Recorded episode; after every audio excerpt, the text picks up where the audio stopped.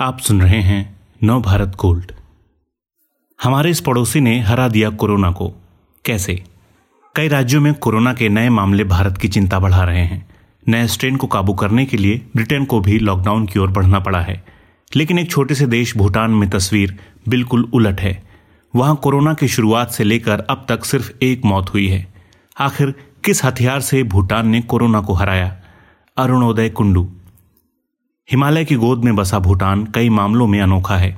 यहाँ जीडीपी से नहीं, बल्कि ग्रॉस नेशनल हैप्पीनेस से देश की खुशहाली मापी जाती है। ये दुनिया का अकेला ऐसा देश है जो कार्बन नेगेटिव है, यानी अपने कार्बन उत्सर्जन से ज़्यादा कार्बन सोखता है। अब कोरोना वायरस के खिलाफ अपनी लड़ाई से भी उसने दुनिया को चौंका दिया है। कोरोना के नए स्ट्रेन और नए सिरे से संक्रमण ने महाराष्ट्र, केरल जैसे भारत के कई राज्यों की नींद उड़ा दी है। वहीं भूटान में अब तक कोरोना से सिर्फ़ एक मौत सामने आई है, बीती सात जनवरी को। है ना ताजुब की बात। एक तरफ़ कोरोना की जन्मस्थली चीन और दूसरी तरफ़ दुनिया में दूसरा सबसे ज़्यादा संक्रमित देश भारत। इन दोनों देशों के बीच स्थित होने के बावजूद भूटान की कहानी विकसित देशों को भी हैरत में डाल रही है। आखिर कैसे उनकी आधुनिक चिकित्सा व्यवस्था और विशाल अर्थव्यवस्था को मात देते हुए यह तथाकथित गरीब पिछड़ा देश चुपचाप कोरोना पर काबू कर रहा है? केवल भूटान नहीं वियतनाम, सेनेगल और रवांडा जैसे देशों ने भी इस महामारी के बारे में वैज्ञानिकों को एक नया नज़रिया दिया है।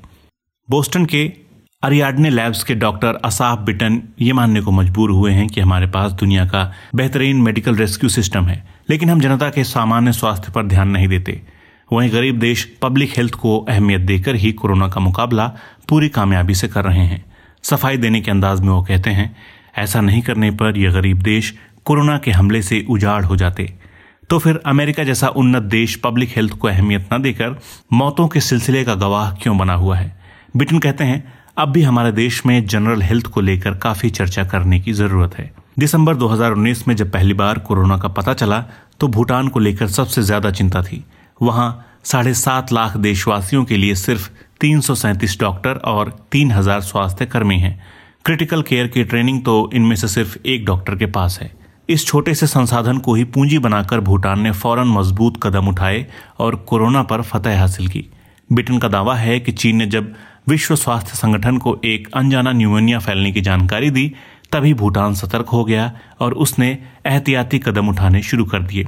जब विकसित देश कोरोना से ठीक से परिचित तक नहीं हुए थे, तब भूटान ने बीते साल की 15 जनवरी से ही अपने अंतर्राष्ट्रीय हवाई अड्डे और सभी अंतर्राष्ट्रीय सीमाओं पर लोगों के शरीर का तापमान लेना शुरू कर दिया था। इतना ही नहीं, उसी समय से सांस के मरीजों की पहचान कर उनकी अलग सूची तैयार करने का काम भी शुरू हो गया था।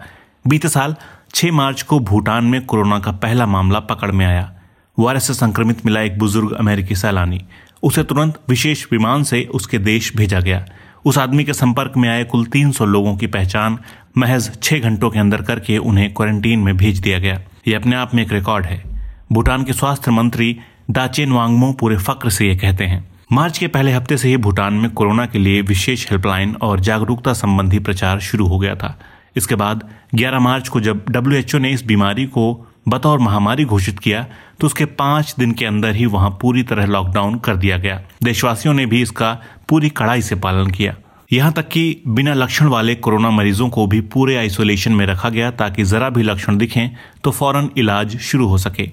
तत्कालीन अमेरिकी राष्ट्रपति डोनाल्ड ट्रंप जब कोरोना को लेकर चीन के खिलाफ हुकार भरने में व्यस्त थे, तब भूटान में कोरोना की शिनाख्त के लिए ऐप और जागरूकता कार्यक्रम हमारी ज़िम्मेदारी चल रहा था। देश के सभी मशहूर और प्रभावशाली लोग इस प्रचार में शामिल हुए। अगस्त में पहली बार कोई भूटानी व्यक्ति संक्रमित मिला। इसके बाद देश में दूसरी बार दो हफ़्ते के लॉकडाउन का ऐलान हुआ। दिसंबर में फिर इसे दोहराया गया। पिछले साल अप्रैल से भूटान सरकार लॉकडाउन में नुकसान झेलने वालों के लिए एक करोड़ नब्बे लाख डॉलर का आर्थिक पैकेज दे चुकी है। लगभग इक्यावन हज़ार बुज़ुर्गों तक सैनिटाइजर, मास्क, विटामिन की गोलियों और अन्य ज़रूरी चीज़ों के साथ कोरोना किट पहुंचाई गई है। सिर्फ़ सरकार के काम से नहीं, बल्कि आम लोगों के दिल से किए गए सहयोग की वजह से भूटान सफलता के शिखर पर पहुँचा। कड़े लॉकडाउन का पालन करने के साथ ही हज़ारों लोगों ने बतौर वॉलेंटियर इस लड़ाई में अपना योगदान दिया। सरकारी कर्मचारियों ने अपने एक महीने का वेतन कोरोना फंड में दिया। किसानों ने अपनी उपज लोगों को बिना पैसे लिए दी। मंत्रियों ने बिना घर गए कई कई दिन सरकारी दफ्तर में काटे। शाम को दफ्तर की लाइट जलने पर स्थानीय लोग खाने की चीज़ें और गर्म चाय लेकर पहुँच जाते। लोगों के इस प्यार और एकजुट होकर साथ चलने से हारा कोरोना। इसमें कोई शक नहीं कि कोरोना के खिलाफ लड़ाई में दुनिया को राह दिखाने के लिए भूटान सबसे काबिल दावेदार है। इस तरह के और दिलचस्प पॉडकास्ट सुनने के लिए विश्व की सर्वश्रेष्ठ Hindi infotainment service Nav Bharat gold पर लॉगिन कीजिए। गोल्ड के पॉडकास्ट का खजाना मिलेगा नव भारत गोल्ड डॉट कॉम पर।